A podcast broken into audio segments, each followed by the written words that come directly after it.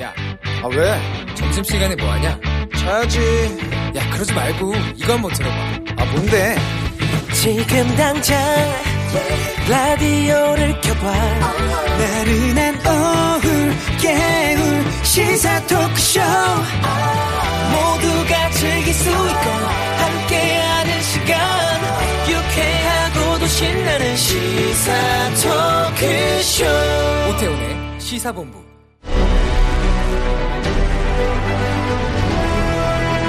김철민의 본부 뉴스.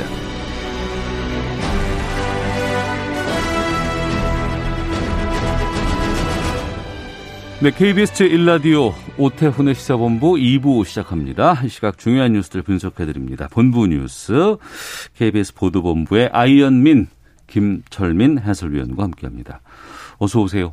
네, 안녕하세요. 김철민입니다. 예, 이틀 연속 신규 확진자 600명. 예, 오늘도 나왔습니다. 신규 확진자가 621명. 예. 이틀째 600명대 기록했는데 이 600명대가 이틀 연속 나온 게 1월 초순이거든요. 그러니까 음. 지금 한, 한 40일 만에 지금 다시 600명대 기록을 한 것이고 이설 연휴 이동의 영, 영향이 구체적으로 지금 나타나는 시기가 아직 그러니까 아니거든요. 600명은 설 연휴 때문이라고 볼 수는 아직은 좀 아직은 애매하잖아요. 예, 예, 아닌 보통 한. 일주일 정도 걸리는데 예, 예.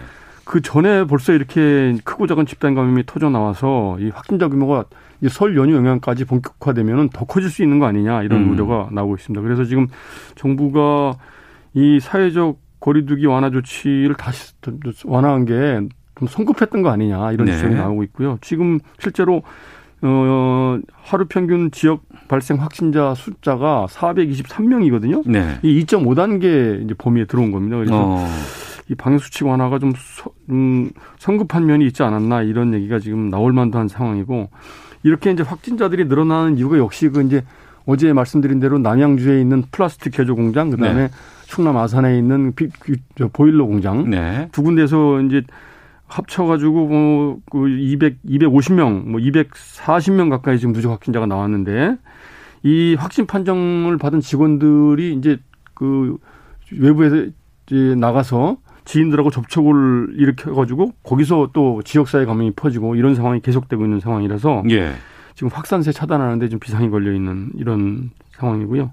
방역 당국이 조사를 해보니까 이 공장들이 그 밀폐된 음, 환경에서 음, 작업 환경도 굉장히 밀집돼 있었고 그다음에 또 서로 기숙사에서 공동 생활을 하는 이런 밀접한 음, 접촉을 한 산밀 환경을 그대로 가지고 있었다고 그럽니다. 그래서 이 주로 외국인 근로자들이 이제 많이 공동으로 기숙사 생활을 하는 이런 이곳 말고도 또 있을 거 아니에요? 많죠. 예, 많죠. 그래서 지금 이런데 대규모 사업장들에서 이 집단 감염이 계속될 수 있다고 보고 방역 당국이 외국인 노동자들이 다수 고용돼 있는 이런 그래서 공동 기숙사에도 공동 생활하는 이런 사업장에 대해서 집중 점검 집중 점검에 나서기로 했습니다. 음. 그리고 어제 전해 주셨는데 그 강원도 고성으로 귀순했다는 예, 그 예. 북한 남성 있지 예, 않습니까? 예, 예. 근데 귀순했다 그랬는데 막상 또 보니까 어? 좀 의문점들이 많이 예, 드러나고 있다고요? 그렇습니다. 그 이제 그 강원도 구성 22사단으로 이 저 잠수복 입고 헤엄쳐서 기순을 한 20대 북한 남성과 관련돼서 어제 국방부 장관이 서욱 국방부 장관이 국회에 출석을 해서 답변을 했는데 네. 답변에서 뭐라고 그랬냐면 북한 남성이 동해에서 6시간 정도 이제 잠수하고 수영을 반복해서 넘어왔다 이렇게 이제 밝혔습니다. 이 추운데요. 네, 그래서 어, 이, 그, 이 답변대로라면 이 남성이 지난 16일 밤 한 10시 정도에 이제 예. 바다에 뛰어들어서 네. 그 새벽까지 새벽 4시까지 한 6시간 정도 이제 잠수하고 수영을 해서 동해안으로 이제 내려온 건데 네. 당시 동해안 수온이 8도였다고 그래요. 8도. 그럼 엄청 낮은 거 예, 아니에요? 굉장히 차갑죠. 어. 그래서 이 전문가들에 의하면 8도 정도의 수온이면은 음. 이 잠수복을 착용을 해도 생존 가능한 시간이 2시간 15분밖에 안 된다고 그럽니다. 네. 실제로 미 해군 공식 자료를 보면은 해수 온도에 따른 생존 가능 시간 이 분석 자료를 보면은 그 해수 온도가 8도일 때는 생존 가능 시간이 2시간 15분, 음. 7도일 때는 2시간, 6도일 때는 1시간 45분이라고 그럽니다. 네. 이게 이제 그 이 잠수복, 방수복을 입어도 이제 마찬가지라고 그러- 그러는데 음. 그런데 6시간을 수영해 왔다는 게 일단 납득이 안 가고 그다음에 그 당시에 동해상에 풍랑주의보가 내려져 있어가지고 파도가 굉장히 높이 쳤다고 그럽니다. 그래서 이게 방향을 잡고서 수영을 헤엄을 치기가 굉장히 어려운 환경이었는데도 불구하고 6시간 동안 남쪽으로 헤엄을 쳐서 어, 이 통일전망대 남쪽 지역까지 왔다는 게 일단 그 좀 의문이 제기되는 부분인데 이 부분에 대해서 서 장관은 이제 국회 답변에서 네.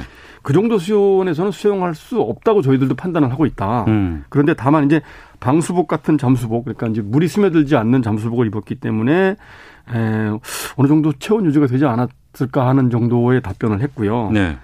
어 그래도 이그 여섯 시간 동안 바다에서 헤엄을 쳤다는 게 아무리 그러니까요. 건장한 남성이라고 하더라도 네. 쉽지 않았을 것이라는 의문은 여전히 이제 남는 부분이 있고요. 음.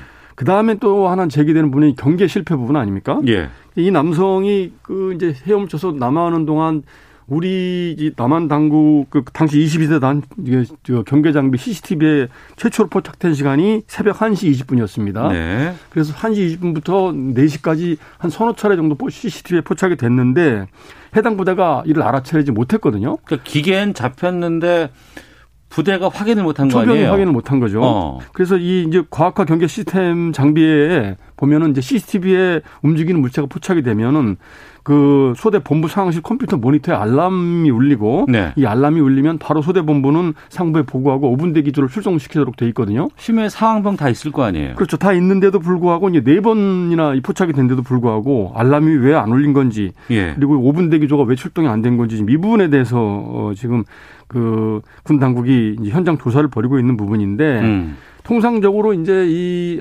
CCTV에 동물들이 이 포착이 돼도 알람이 울리기 때문에 네. 이제 뭐 꺼놓거나 소리를 줄여놓거나 이렇게 하는 경우가 있다고 합니다. 그래서 그런 것 때문인지 아무튼 이 부분에 대해서 지금 집중적인 조사가 이루어지고 있고 어제 국회에서도 이제 왜 이 과학화 경계 시스템이 소- 이 설치가 된데도 불구하고 이렇게 경계 실패가 반복이 되느냐. 네. 이 부분에 대해서 질타가 이어졌는데 이 서장관 답변은 이 과학화 시스템은 보조적인 수단이고 음. 실제로는 이거를 운영하는 사람들의 그 기강에 네. 이 성패가 달려 있는 것이다. 네. 이렇게 이제 답변을 해서 이 군 당국 우리 군의 작전 기강이 많이 해이해졌다. 어. 이런 부분에 대해서 이제 간접적으로 시인을 했습니다. 간접적인 시인이 나왔다. 예. 아마 엄중한 조치가 문책 조치가 이루어져야 될 걸로 이렇게 예상이 됩니다. 예. 그리고 오, 저는 깜짝 놀랐어요. 서울 동대문에 옥상이 예. 있는데 여기 시신이 30년 동안 방치가 예, 됐다고요. 이건 엽기적인 사건이 벌어졌는데 이제 동대문 제기동의 한 빌라 옥상에서 지난 10일에 이제 30년 된 그 미이라 여성 시신 한 거 발견이 됐습니다. 네. 그래서 이제 경찰이 내사를 벌여왔는데 발견 당시 이 시신이 이제 고무통 안에 있었고 천에 꽁꽁 싸매져 있었는데 이제 이미 30년이 넘었기 때문에 미이라 상태로 이제 된 거죠. 그래서 고무통에 있었어요. 예, 예, 예. 그래서 이제 경찰이 이제 수- 조사를 해보니까 예. 이 빌라에 거주하는 80대 남성이 있었는데 네. 이분이 그 30, 미, 숨진 여성은 30년 전에 숨진 자신의 어머니다. 음. 그리고 자신이 어머니를 너무 아끼고 사랑하는 마음에 옥상에 시신을 보관해 뒀었다. 이렇게 진술을 한 겁니다. 그래서 이제 실제로 그, 이, 그, 이 80대 남성 A 씨는 이 빌라 건물주의 아버지입니다. 그러니까 실제로 여기 거주하고 있었고. 예. 그래서 경찰이 이, 이 80대 남성의 진술이 맞는지 실제로 치- 친자 관계가 맞는지 음. 확인을 하기 위해서 지금 국과수의 DNA 감정을 이제 의뢰를 했고요. 네.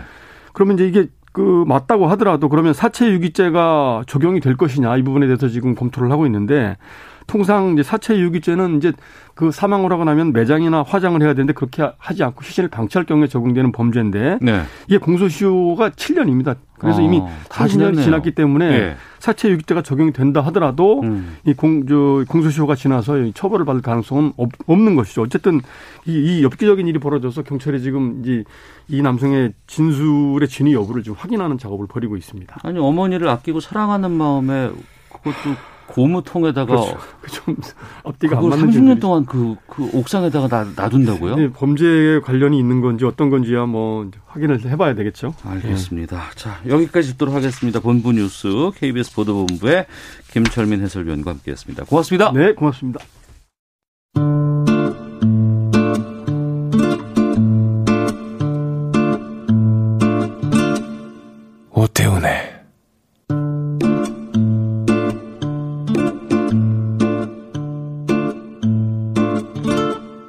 시사본부 네, 1시 10분 향하고 있습니다. 시사본부는 청취 여러분들의 참여 기다리고 있습니다. 샵 9730으로 의견 보내주시면 소개해드립니다. 짧은 문자 50원, 긴 문자 100원, 어플리케이션 콩은 무료입니다. 팟캐스트와 콩, KBS 홈페이지를 통해서 시사본부 다시 들으실 수 있고 유튜브를 통해서 생중계되고 있습니다. 일라디오 아니면 시사본부 이렇게 검색해 보시면 영상으로도 확인하실 수 있습니다. 어, 어제부터 두 분이 오시기를 기다리고 있던 분이 있습니다. 0036님. 내일은 이준석 최민희 이 두 분이 나오는 날. 와, 신나요. 이렇게 문자를 보내주신 분이 0036님이었는데. 자, 오늘 목요일입니다. 촌철 살인의 명쾌한 한마디부터 속 터지는 막말까지 한 주간의 말말말로 정치권 이슈를 정리하는 각설하고 시작하겠습니다. 자, 더불어민주당 최민희 전 의원 나오셨습니다. 안녕하십니까? 네, 안녕하세요. 불굴의 희망 최민희입니다. 네, 국민의힘 이준석 전 최고위원도 자리하셨습니다. 안녕하십니까? 네, 안녕하세요. 예. 목요일 되면 이제 두 분 항상 기다리는 분들이 많이 계시고요. 네. 참 일주일이 빨리 가더라고요. 그러니까요. 아, 너무 빨라요. 네. 어. 그 저는 또 두 분 뵈면 아 내일은 금요일이구나. 네. 너무 즐거우시겠다. 반가운 주말인데, 사람들. 그죠? 네, 주말이 머지 않았다 싶으니까 항상 반갑게 두 분과 아, 네. 말씀을 나누곤 있는데 정작 또 내용으로 들어가면 또 저희가 또 치열한 또 토론들이 또 어, 있게 됐죠. 청와대 신현수 민정수석이 최근 여러 차례 사의를 표명한 것으로 확인이 됐습니다. 또 여기에 대해서 왜 이랬을까 봤으니까 보니까 이제 검찰 인사와 여러 가지 좀 논란들이 좀 있었다. 이견도 있다더라. 아, 이런 부분들인데요. 관련한 인서트 먼저 듣고 말씀 두 분과 나누겠습니다. 어려운 시기에 소임을 맡게 됐습니다. 여러 가지로 부족하지만 할 수 있는 데까지 최선을 다해서 열심히 하도록 하겠습니다. 네, 임명된 지 두 달도 안 된 신현수 청와대 민정수석이 최근 여러 차례 사의를 표명한 걸로 확인됐습니다. 통상 아, 뭐 중요 인사는 대통령, 장관, 민정수석 셋이 모여서 협의를 하거나 아니면 장관과 민정수석 협의해서 그 협의된 안을 대통령께 올리거든요. 근데 이번 인사는 그 과정에서 아마 어, 패싱 당했다, 어, 소외됐다. 자칫 어, 민정수석이 사의를 표명한 것이 대통령 인사권에 대한 불만으로 비춰지는 것은 그것은 아닌 것 같고 프레임을 씌워서 어, 비판하는 것은 좀 과도하다 이런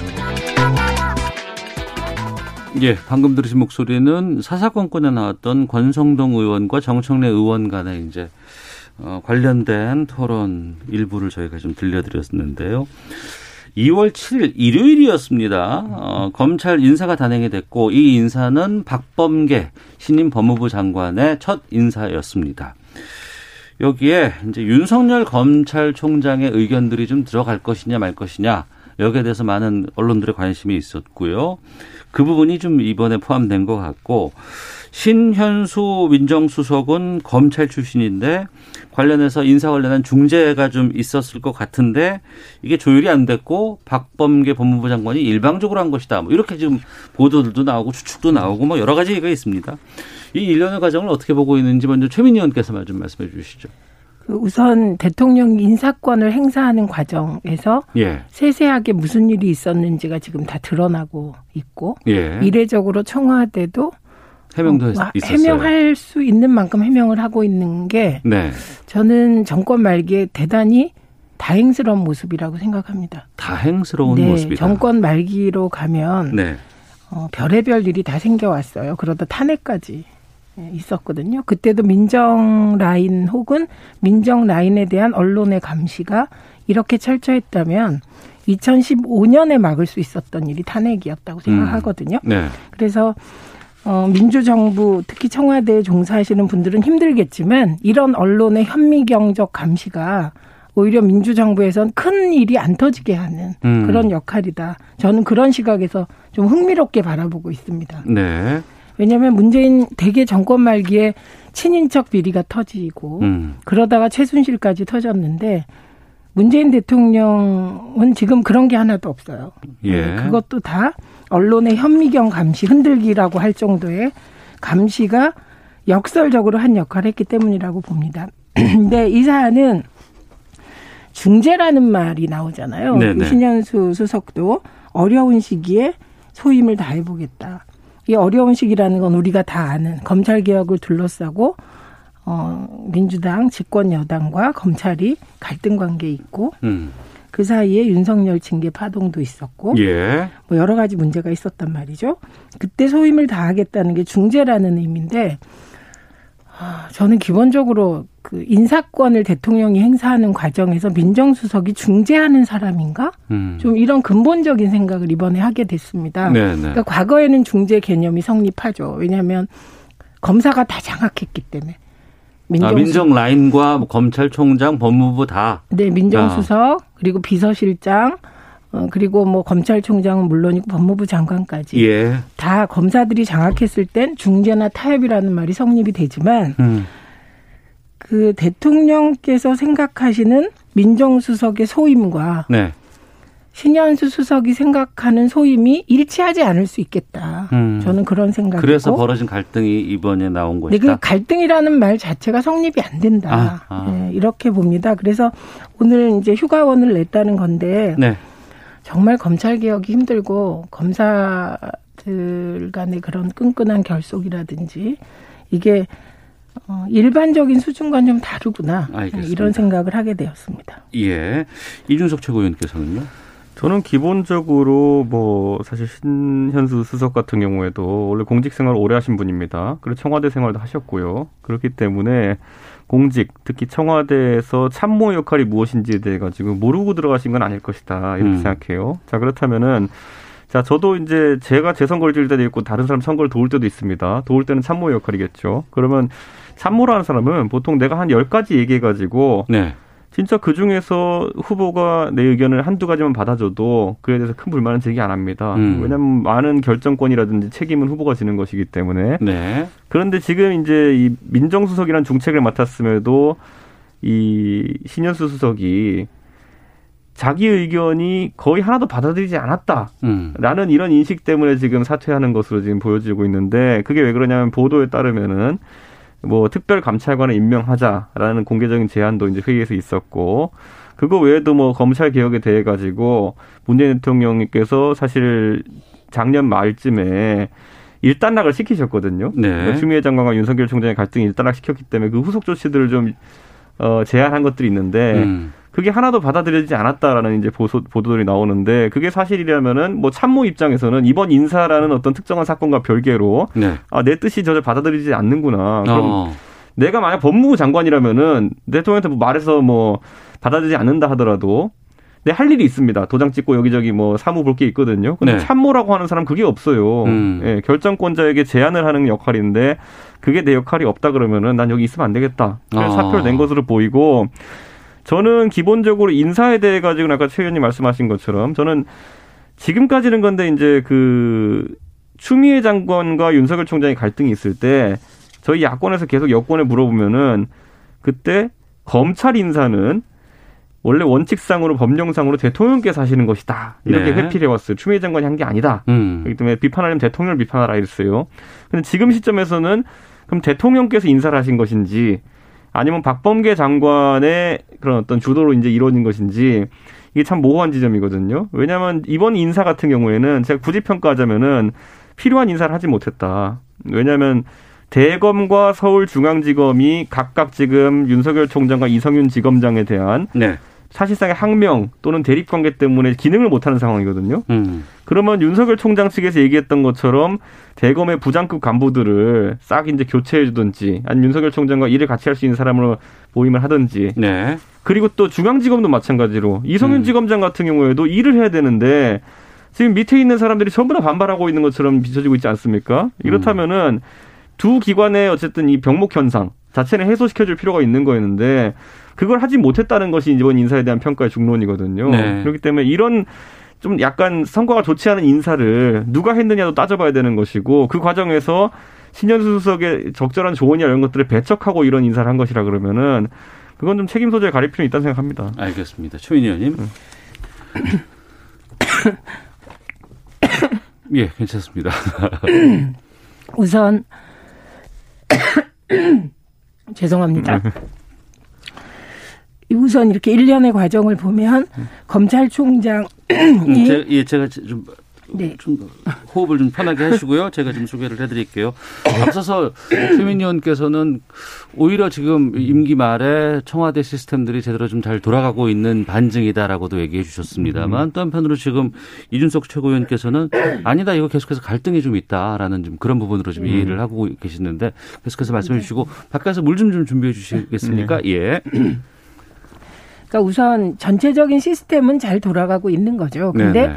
어, 검찰 인사를 둘러싸고 검찰총장과 장관과 음. 갈등이 있는 겁니다. 그건 네네. 팩트이고요. 예. 그런 갈등이 무엇으로 벌어졌냐? 음. 첫째는 이성윤 중앙지검장의 거취 문제입니다. 네. 두 번째는 그 채널 A 어, 사건, 그러니까 음. 저는 검언 유착이라고 봅니다. 예. 사건과 관련한 한동훈 검사 거취와 수사 문제입니다. 세 번째는 윤석열 총장 징계에 관여한 검사들을 어떻게 인사할 것인가 이세 가지예요 갈등이. 예. 어. 그런데 이 세 가지가 다 윤석열 총장의 뜻이 안 받아들여진 거죠. 음. 그리고 우선 이성윤 중앙지검장의 거취와 한동훈 검사 거취는 연동되어 있거든요. 네. 검언유착 수사와 관련하여. 그런데 사실 한동훈 검사는 수사가 안 끝났어요. 그 포렌식 기술이 없어서 음. 핸드폰을 못 풀었기 때문에 네. 그 무혐의로 처리하는 건 말이 안 됩니다. 어, 언론이 아무리 무혐의 처리하고 하라고 한동훈 검사의 힘을 실어줘도 안 되는 일이죠. 그럼 앞으로 대한민국 검사들은 수사 어떻게 할 건데요. 음. 그래서 이게 받아들일 수 없는 사안이었다. 게다가 윤석열 총장 징계 관여한 검사들에 대한 인사 불이익은 이건 정말 보복이잖아요. 예, 그래서 저는 내용상으로 윤석열 총장이 요구했다는 언론 보도 내용 네. 이게 사실인지 우린 몰라요. 언론 음. 보도 보고 하는 건데 그 내용은 무리한 요구였고 그건 박범계 장관으로서는 인사 재청권자로서 받아들일 수 없는 것이었다. 네. 그런데 여기서 타협안이 나온다면 뭐가 나올 수 있을까요? 음. 저는 한 3번에서 정도 윤석열 총장 징계에 관여한 검사 인사 문제는 타협이 있었을까? 이렇게 생각합니다. 근데 거기도 타협안이 나오긴 쉽지 않았다. 네, 네. 이렇게 보기 때문에 그 이번 갈등에 대해서는 아까 이준석 전 최고께서 말씀하셨듯이 그러니까 참모가 대통령께 어, 인사에 대해서 건의를 했다. 혹은 장관에게 건의를 했다. 그런데 이견이 있다. 참모가. 네. 그럼 장관과 참모가 이견이 있을 땐 누가 재청권자냐? 장관이거든요. 그래서 이런 부분은 절차상에 매끄럽지 못한 처리, 무리한 처리가 있다면 그 부분은 이 박범계 장관이 그랬다면 이것도 확실하질 않아요. 네, 네. 그랬다면 뭐 그거는 적절하게 사과하거나 조치가 필요하다고 봅니다만 최종적으로는 인사권은 대통령께 있고 재청권은 장관에게 있기 때문에 음. 뭐이 상황은 어 지금 뭐 휴가 내고 휴가원 내고 월요, 월요일 날 출근한다고 하고 대통령께서는 네. 이건 사실 인사 철학에 관계된 문제이기도 하기 때문에 음. 이걸로 사표를 내는 것에 대해서는 대통령께서는 받아들일 수가 없는 사안이기 때문에 네.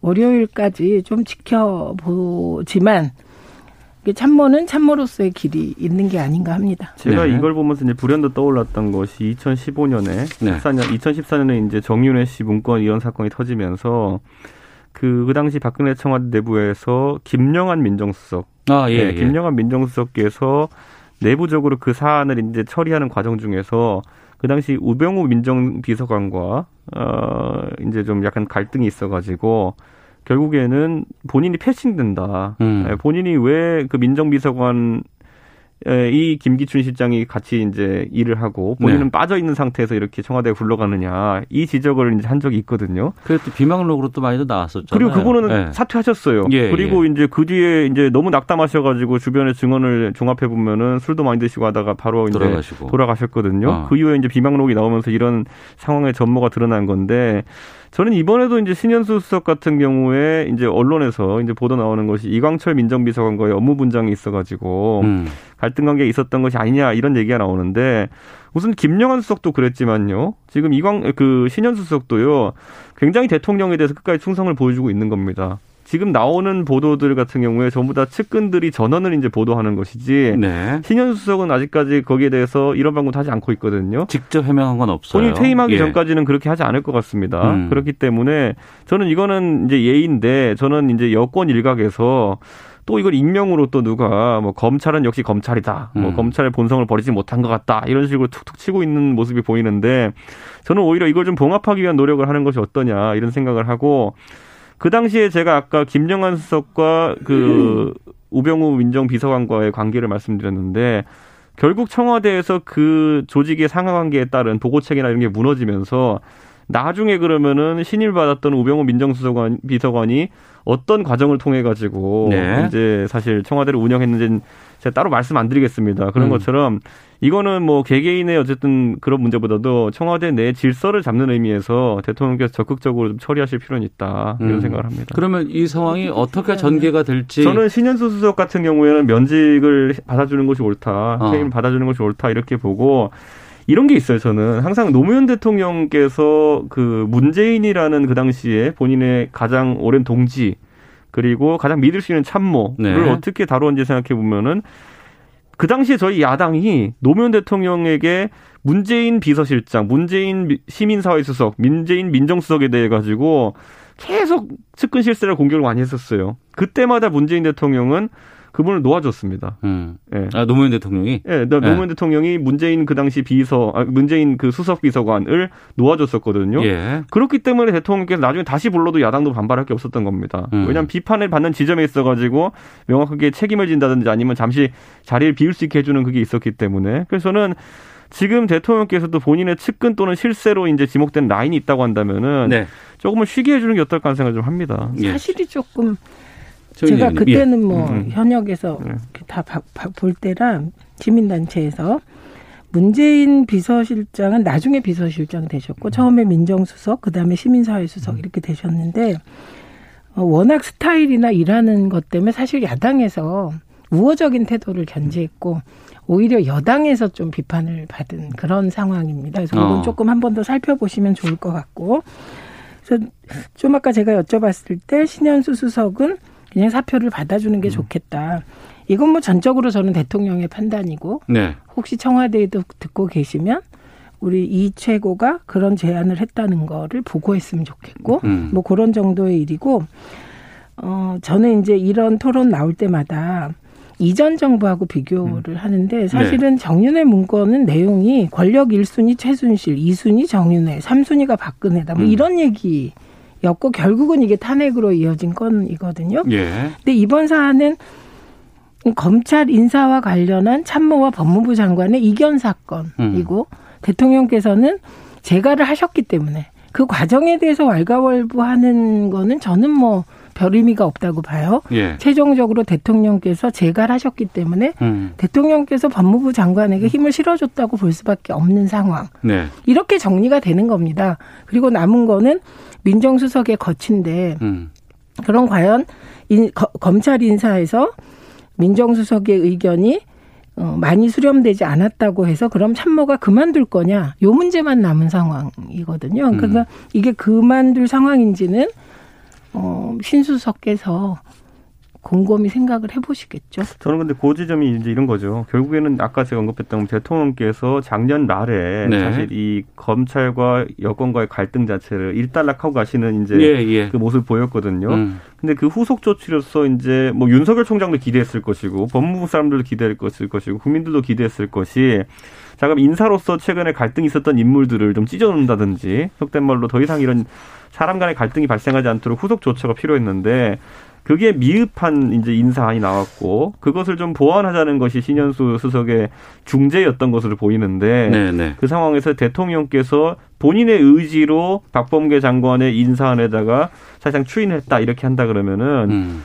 글쎄요 저는 이거는 뭐 그 아까 언급했던 갈등 문제와 덧붙여 가지고 검찰과의 긴장 관계라는 것이 아주 안 좋은 형태였는데 작년에는 올해도 약간 그런 식으로 계속되는 것인가 하는 우려는 좀 있습니다. 네. 이 부분은 그러니까 지금 말씀하신 게 검찰과 뭐를 해보겠다 그런 메시지는 주신 적 없어요. 윤석열 총장 징계 국면을 일단락 시킨 거죠. 그리고 그것도 일단락 어떻게 안 시켜요. 법원에서 그 그런 결정을 내렸는데 그렇기 때문에 저는 검찰 개혁을 계속 추진하는 한 문재인 정부와 검찰의 긴장 관계는 문재인 정부가 끝날 때까지 계속될 거다. 네. 이렇게 봅니다. 그리고 대통령께서 검찰 개혁에 대해서는 지난해 말에도 의지를 분명히 하셨어요. 검찰 개혁은 계속 해가야 되고 음. 박범계 장관에게 검찰 개혁을 마무리하는 것에 뭐 그 모든 걸 바쳐 달라는 식의 그런 요지에 당부를 하셨거든요. 네. 그래서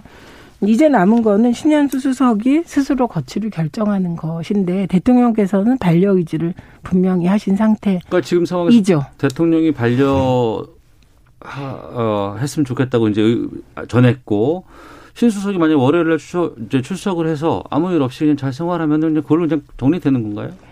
그 어떤 일이라는 게 그게 그거는 그렇게 정리되진. 않죠. 어. 왜냐하면 이거의 근본적인 문제는 신현수 수석 개인의 의견과 박범계 장관 개인의 의견이 충돌한 게 아니고 그렇죠. 검찰 개혁과 그 검찰 개혁에 반대하는 검사, 음. 검찰의 분위기가 충돌하면서 인사 문제가 생기는 거잖아요. 그러면 그 이후에는 어떤 것들이 필요하다고 보세요? 간단히 말씀 좀 해주신다면. 어, 일단은 저는 태도의 문제가 이럴 때 중요하다고 생각합니다. 그래서 음. 박범계 장관이 어쨌든 검찰 개혁을 추진해 나가게 되면 계속해서 그럴 때 절차를 지키고 네. 어, 서로를 존중하는 태도 이게 음. 굉장히 중요한 시점이라고 봅니다. 저는 아까 제가 이제 인사라는 것이 지금 사실 우리나라에서 굳이 전투 부대를 비유하자면은 최강의 전투 부대 서울중앙지검과 지금 사실 총사령부인 대검이 지금 사실 그 지휘부와 간부들 간의 갈등이 있는 상황이거든요. 음. 저는 지금 윤석열 총장이 검찰총장으로서 원래 여권이랑 싸우는 게 역할이 아니거든요. 청와대랑 갈등하는 게 역할이 아니거든요. 범죄자 때려잡아야 되는데 네. 그거 할 수 있는 부대들이 전부 다 지금 이제 내부 갈등 때문에 이렇게 돼 있는 상황 속에서 음. 대통령께서 후속 인사 조치를 또 한 번 하셔가지고 이런 걸 좀 풀어내는 건 어떤가. 음. 그 정도 선으로 마무리되는 것이 전 제일 적절하다 이렇게 봅니다. 알겠습니다. 각서라고 듣고 계시는데요. 어, 헤드라인 뉴스 듣고 기상청 교통정보센터 다녀온 이후에 계속해서 두 분과 말씀 이어가도록 하겠습니다.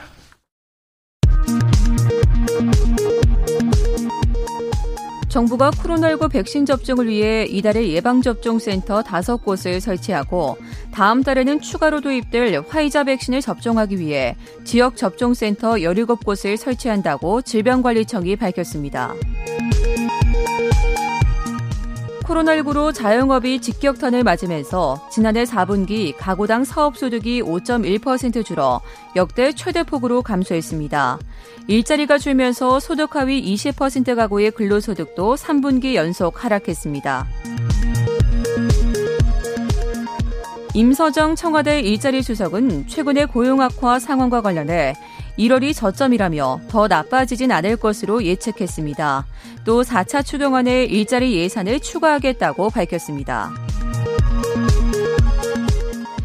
홍남기 경제부총리와 이주열 한국은행 총재가 1년 만에 만나 코로나19 관련 재정금융 조치들을 논의했습니다. 코로나 관련 금융지원 연장 여부 등은 3월 초 결정될 예정입니다. 김학의 전 법무부 차관의 출국 금지 사건을 수사 중인 검찰이 오늘 차규근 법무부 출입국 외국인 정책 본부장을 2차 소환해 조사 중입니다. 지금까지 헤드라인 뉴스 정한나였습니다. 이어서 기상청의 윤지수 씨 연결합니다. 네, 미세먼지와 날씨 정보입니다. 지금 서울의 초미세먼지 수치는 1세제곱미터당 13마이크로그램으로 좋은 단계를 보이고 있고요. 미세먼지는 51마이크로그램으로 보통 단계를 보이고 있습니다. 서울뿐 아니라 전국 대부분 지역 비슷한 상황을 보이고 있고 대기 확산이 원활하기 때문에 전국적으로 보통이거나 좋은 단계를 이어가고 있습니다. 내일도 보통 단계는 이어갈 것으로 보입니다. 대기 확산이 원활하기 때문인데요. 다만 국외 미세먼지가 유입될 것으로 보여서 내일 밤부터 중서부 지방은 미세먼지 농도가 차츰 높아질 수 있다는 점 참고하시면 좋겠습니다. 지금 전국 대부분 지역은 맑은 날씨가 이어지고 있지만 울릉도 독도에는 대설 경보가 내려진 가운데 오늘 앞으로도 3에서 8cm 가량 눈이 더 내려 쌓이겠고요. 제주도 지역도 오후까지는 비나 눈이 좀 더 내리겠고 전라도 서북권으로도 눈이 조금 날릴 것으로 예상됩니다. 추위가 이어지고 있습니다. 강원도나 경상북도, 충청남도 계룡 지역으로 한파특보가 남아 있고요. 오늘 낮 최고 기온 서울 영상 1도를 비롯해 전국은 영하 1도에서 영상 4도, 내일 아침 최저 기온 서울 전주, 대구 영하 5도를 비롯해 전국은 영하 11도에서 0도의 분포로 추위가 좀 더 이어지겠지만 내일 낮부터는 기온이 급격히 오르면서 평년 기온을 회복할 것으로 예상됩니다. 당분간 바람이 다소 강하게 불겠습니다. 지금 서울 기온은 영하 3.1도, 습도는 35%입니다. 지금까지 미세먼지와 날씨 정보였습니다. 다음은 이 시각 교통 상황 알아보겠습니다. KBS 교통정보센터의 김한나 씨입니다.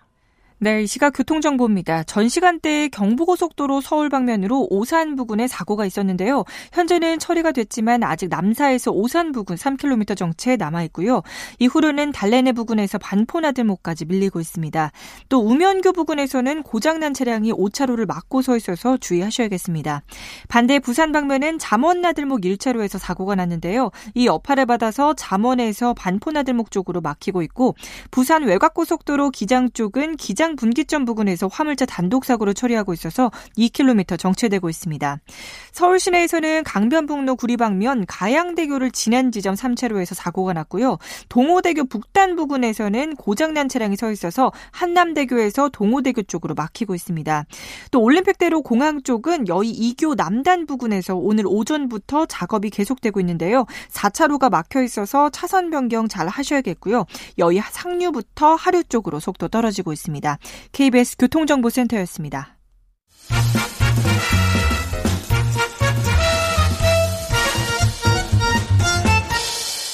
오태훈의 시사 본부.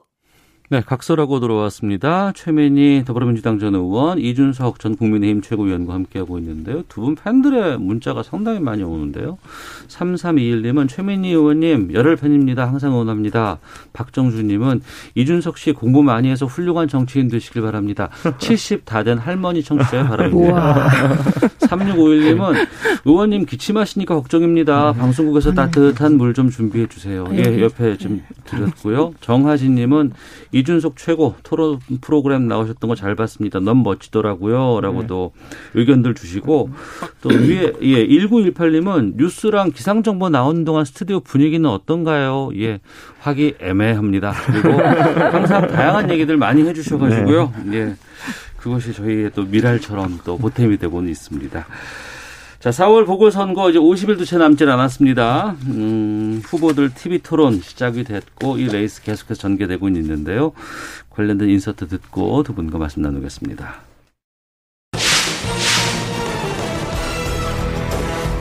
(21분) 안에 가능하게 하려면 직장을 옮겨주든가 가능하겠습니까?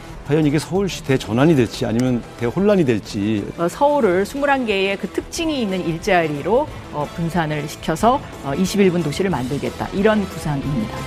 글쎄, 대출 이자를 1억 1,700만 원 지급하겠다. 대출 이자를 받는 거에 대해서는 중복 지원이다 이런 문제가 있거든요. 제 공약을 잘 이해 못하신 것 같아서 너무 자꾸 이해 못한다 하지 마시고 아, 안타깝고 왜냐하면 계속 예. 똑같이 그런 말씀을 반복.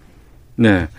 어, 서울시장 보궐선거 예비 후보의 TV 인터뷰들, 어, 토론들 계속해서 이어지고 있습니다. 앞서 우상호, 박영선 민주당 서울시장 후보 그리고 뒤에 오신환, 나경원 이렇게 지금 예비 후보들의 인터뷰 국민의힘입니다. 들어봤고요.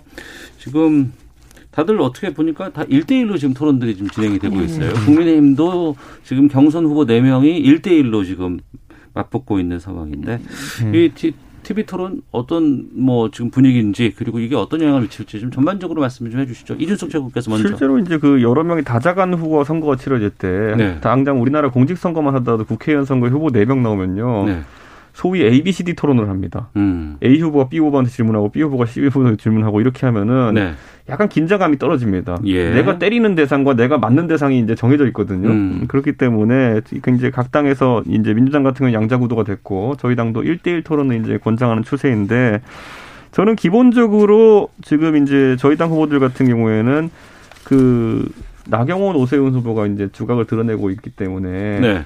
그 두 후보가 사실 어, 지지율이 좀 높게 나오고 있고 조은희 오신환 후보가 지지율 좀 낮게 나오고 있는 상황인데 첫 번째 저희 토론의 매치업은 나경원, 오신환, 음. 오세훈, 조은희 이렇게 맺어졌기 때문에 네. 그 빅매치는 아직 나오지 않았습니다. 어. 빅매치라고 하면은 사실 나경원 의원과 오세훈 시장 간의 그 토론이 이제 음. 가장 관심 받는 토론일 텐데요.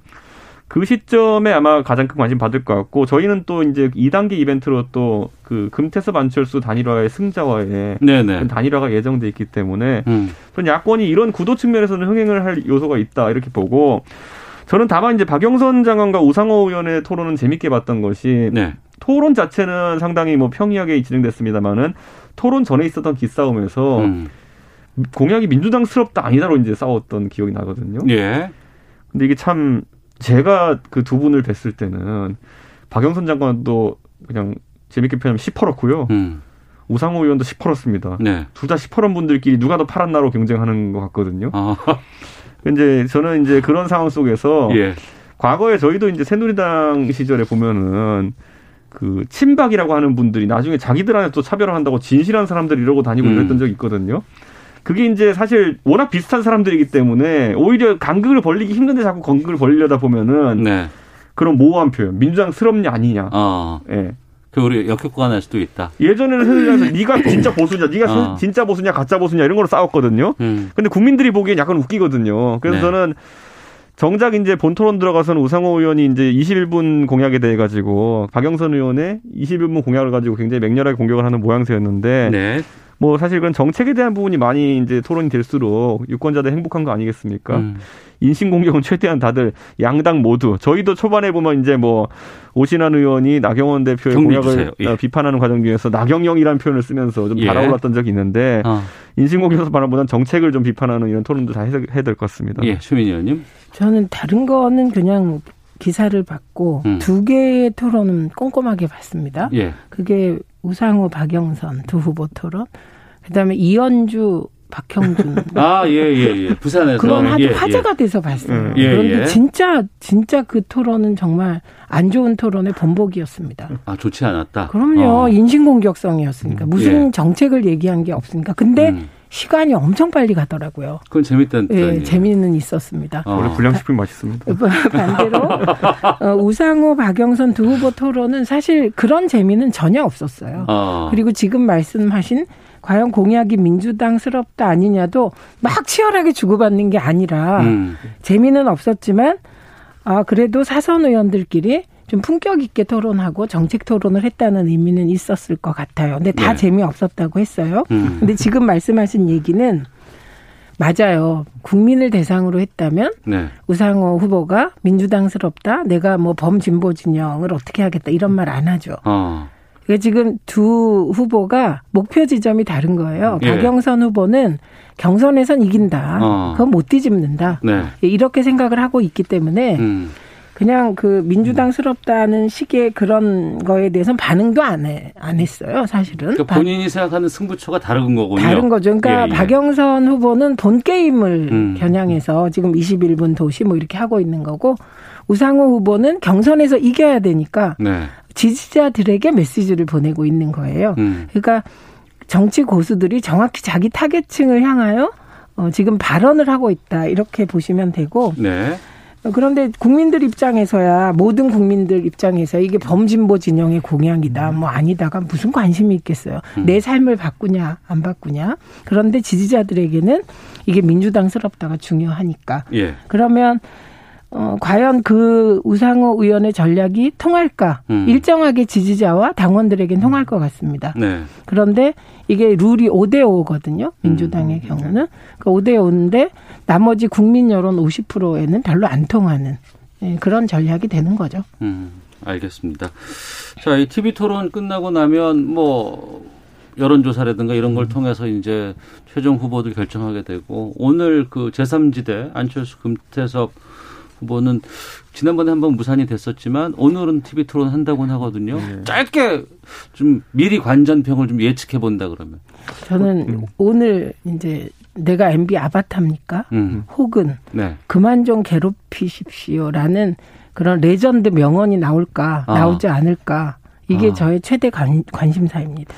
그렇게 그것 때문에 고생하고도 개선된 게 없으면은 진짜 그거는 후보 되면 안 됩니다. 이기 때문에 안철수 대표가 왜냐하면 정책적인 면이나 아니면 이런 면에서 예, 예. 약점이 크게 노출되지는 않았는데 아까 어. 말했던 건 토론의 기술 면에서 약점이 노출됐는데 음. 정치는 계속 유권자가 바라는 대로 변화무쌍하게 변해야 되는 것이고 학습을 해야 되는데 그 가장 자기가 지적 많이 받는 부분을 학습 못했다 그러면은 후보 되면 안 되는 거고요.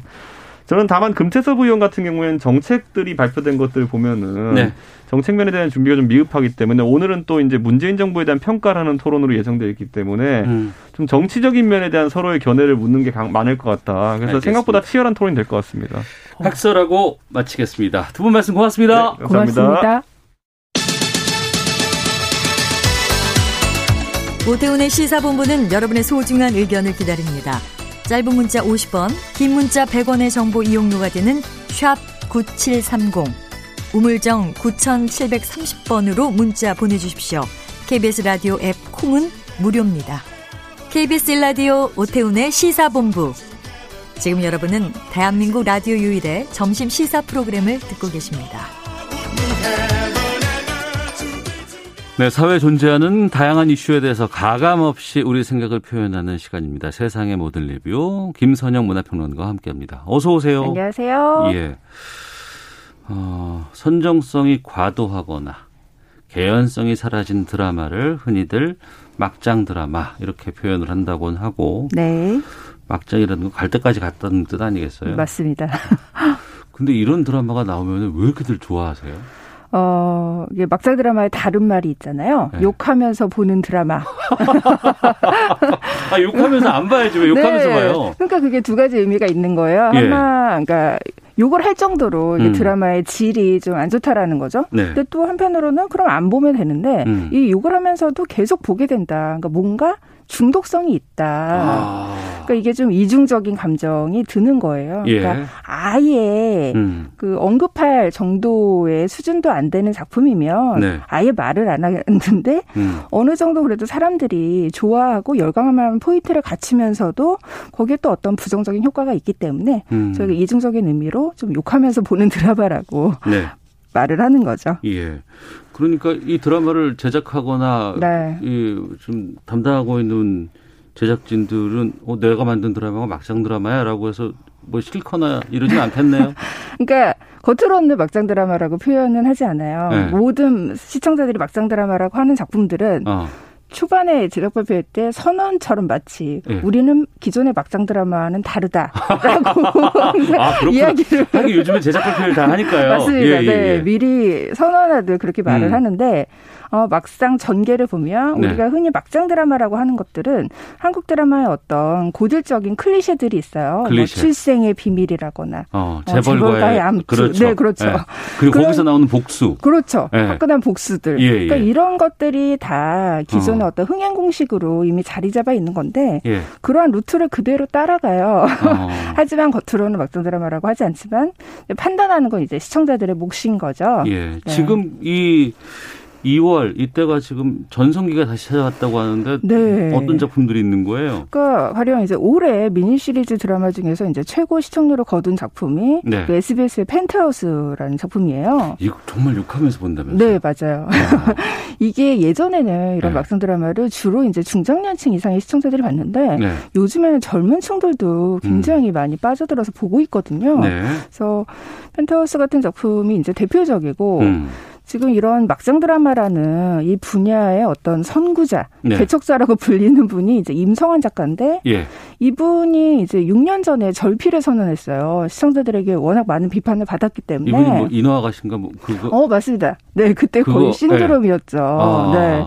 근데 그런 유명작들을 많이 내놓았는데 예. 이제 절필을 했다가 지금 6년 만에 다시 복귀를 했거든요. 펜트하우스로요. 네. 어. 아니요. 펜트하우스가 아니라 펜트하우스는 이제 다른 작가가 쓴 작품이고요. 예, 예. 임성환 작가는 TV조선에서 이제 결혼 작사 이혼 작곡이라는 작품으로 아. 복귀를 했는데 이 작품도 이제 뭐 거의 TV조선 드라마 역대 최고의 시청률을 거둘 정도로 네. 화제가 되고 있고요. 예. 사실 KBS도 예외는 아니에요. 우리, 우리, 우리도 있어요?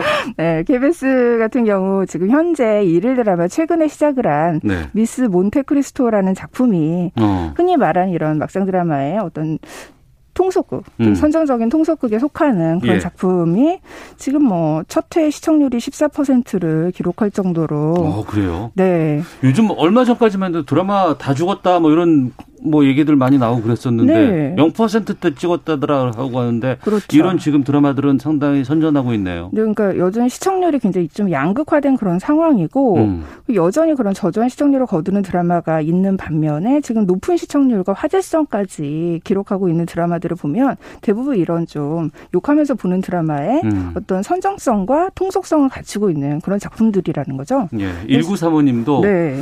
그래도 막장 드라마가 보면 참 재밌게 있기는 합니다라고 보내주셨는데 어, 네. 단순히 자극적인 것 그말 맞고 마어를 넘어서서 좀 네. 어떤 특별한 의미가 또 있을까요? 이게? 그러니까 저희가 막장 드라마를 보면은 예. 그러니까 우리가 욕을 하는 거에 어떤 의미가 있잖아요. 욕을 함으로써 우리가 억눌린 평소에 억눌린 어떤 스트레스 같은 거를 좀 해소하는 그런 효과가 있잖아요. 딱 막히고 있는데 그렇죠. 야 괜찮아 욕해도 돼. 네. 아 이런 표현. 그렇습니다. 근데 이게 막장 드라마의 메커니즘이 아까 복수도 말씀을 예, 하셨는데 예, 예. 주로 을이 갑에게 음. 복수를 하는 거잖아요. 그렇죠. 그러니까 대부분 대부분의 사람들이 이 을에게 약자에게 어. 이입을 하게 되잖아요. 예, 예. 그러니까 그 사람의 복수에 이입을 하면서 음. 이제 굉장히 좀 그 갑질을 일삼는 그런 갑에게 또 욕을 하고 음. 그러니까 이런 심리가 이제 막장 드라마에서 계속해서 이제 반복이 되고 있기 때문에 이 드라마를 보면은 굉장히 좀 뒤틀린 그런 악인들이 많이 나오는데 그 악인에게 욕을 하면서 우리가 좀 현실에서 억눌린 의뢰 심정을 좀 이렇게 의뢰 심정에 이입을 하면서 카타르시스를 느끼는 그런 효과가 좀 있는 거예요. 그러고 보니까 드라마에서 네. 이렇게 하나 뽑아서 쓰는 짤 같은 거 있잖아요. 네, 맞습니다. 그런 네. 막장 드라마에서 나온 짤들이 상당히 많이 유행되는 것 같아요. 그렇죠. 보니까 뭘 이렇게 때린다거나 뭘로 뭐 한다거나. 네, 뭐 예. 김치로 따기를 때린다거나. 네. 갑자기 이렇게 충격적인 얘기를 들었을 때뭐 예. 주스를 마시다가 주스를 쭈르 뱉는다거나 아, 예, 이게 예, 거의 예. 뭐 해외 시청자들에게도 유명할 정도로 어. 이제 밈화된 그런 짤인데 예. 이게 또 막장 드라마의 중요한 특징이 음. 그런 식으로 그러니까 시청자의 어떤 시선을 사로잡기 위해서 네. 굉장히 좀 드라마의 맥락에 상관없는 그런 음. 황당한 장면들을 중간중간에 계속 삽입을 하거든요. 그래서 그 작품이 어느 작품인지는 모르는데 그 장면 황당한 장면 때문에 화제가 되는 그런 경우들이 왕왕 있어요. 그러니까 과거에 그러니까 네. 막장 드라마 생각해 보면 앞서 말씀하신 것처럼 그런 장면들도 생각이 나고 네.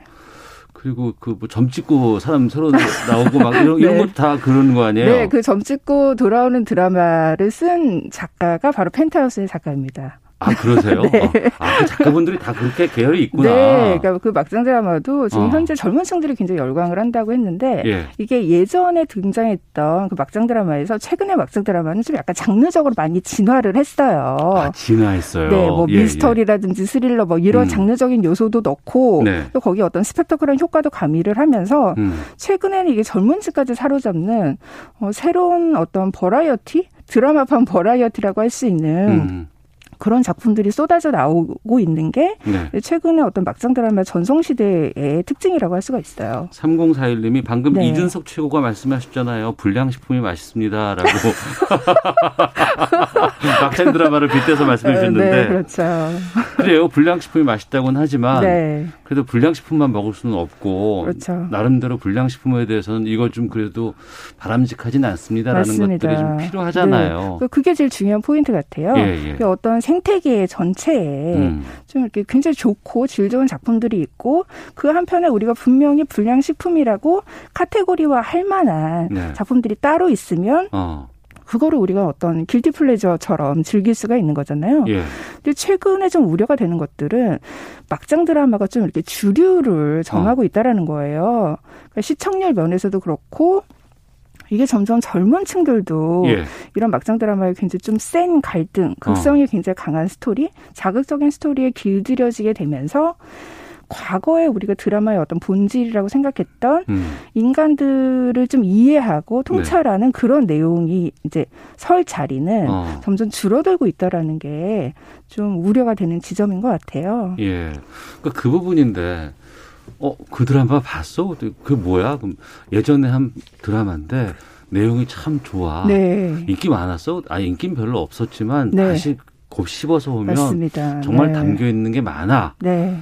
근데 그런 드라마는 보면은 그때 당시에는 흥행에는 다 실패했었더라고요. 그 뭐 대표적인 작가가 이제 노희경 작가가 어. 그런 이제 내 멋대로 해라. 네, 그렇습니다. 예, 예, 네. 예. 그 노희경 작가님의 작품은 아, 내 멋대로 해라는 이제 인정옥 작가라는 아, 작가님 거짓말. 네. 예, 예. 네, 거짓말 맞습니다. 예, 예, 제가 정말 아. 좋아하는 드라마예요. 아, 이게 거짓말이 한창 등장을 할 때는 음. 우리나라 세상에서 가장 아름다운 이별. 어, 그렇습니다. 네, 맞습니다. 네, 그리고 뭐 많은 주옥 같은 네. 작품들을 내놓았었는데요. 어, 노희경 작가 같은 분이 그렇죠. 어떤 심리 묘사에 더 주목을 하고 어. 막장 드라마와는 정반대에 서 있는 거죠. 막장 드라마는 굉장히 빠른 이야기 전개를 위해서 음. 인물들의 심리 묘사는 그 생략을 해버리고 네. 자극적인 사건의 연속으로만 이야기를 만들어 나가는데 음. 그 자리 그 정반대편에서 노희경 작가는 인간이 이런 상황에서 왜 갈등 어떤 갈등을 하고 있는가를 음. 굉장히 깊이 있게 그리는 거죠. 네. 어, 그두 드라마들이 사람들이 이제 같이 즐길 수 있는 어. 동등한 대접을 받을 수 있는 그런 시대면 예, 그래도 예. 생태계가 건강하다라고 말할 수 있는데 어. 한쪽의 설자리가 자꾸 좁아진다라는 게 저는 좀 걱정이 되고 있는 거죠. 예. KBS 그 지난해 인기 끌었던 동백꽃 필 무렵. 아, 그렇죠. 네. 이런 드라마들이 또 흥행에서도 좀 이렇게 큰 성공을 거뒀죠. 네. 그리고 또 많은 분들에게 좀 이렇게 의미를 남길 수 있는 네. 그런 작품들이 좀 많았으면 좋겠는데 네.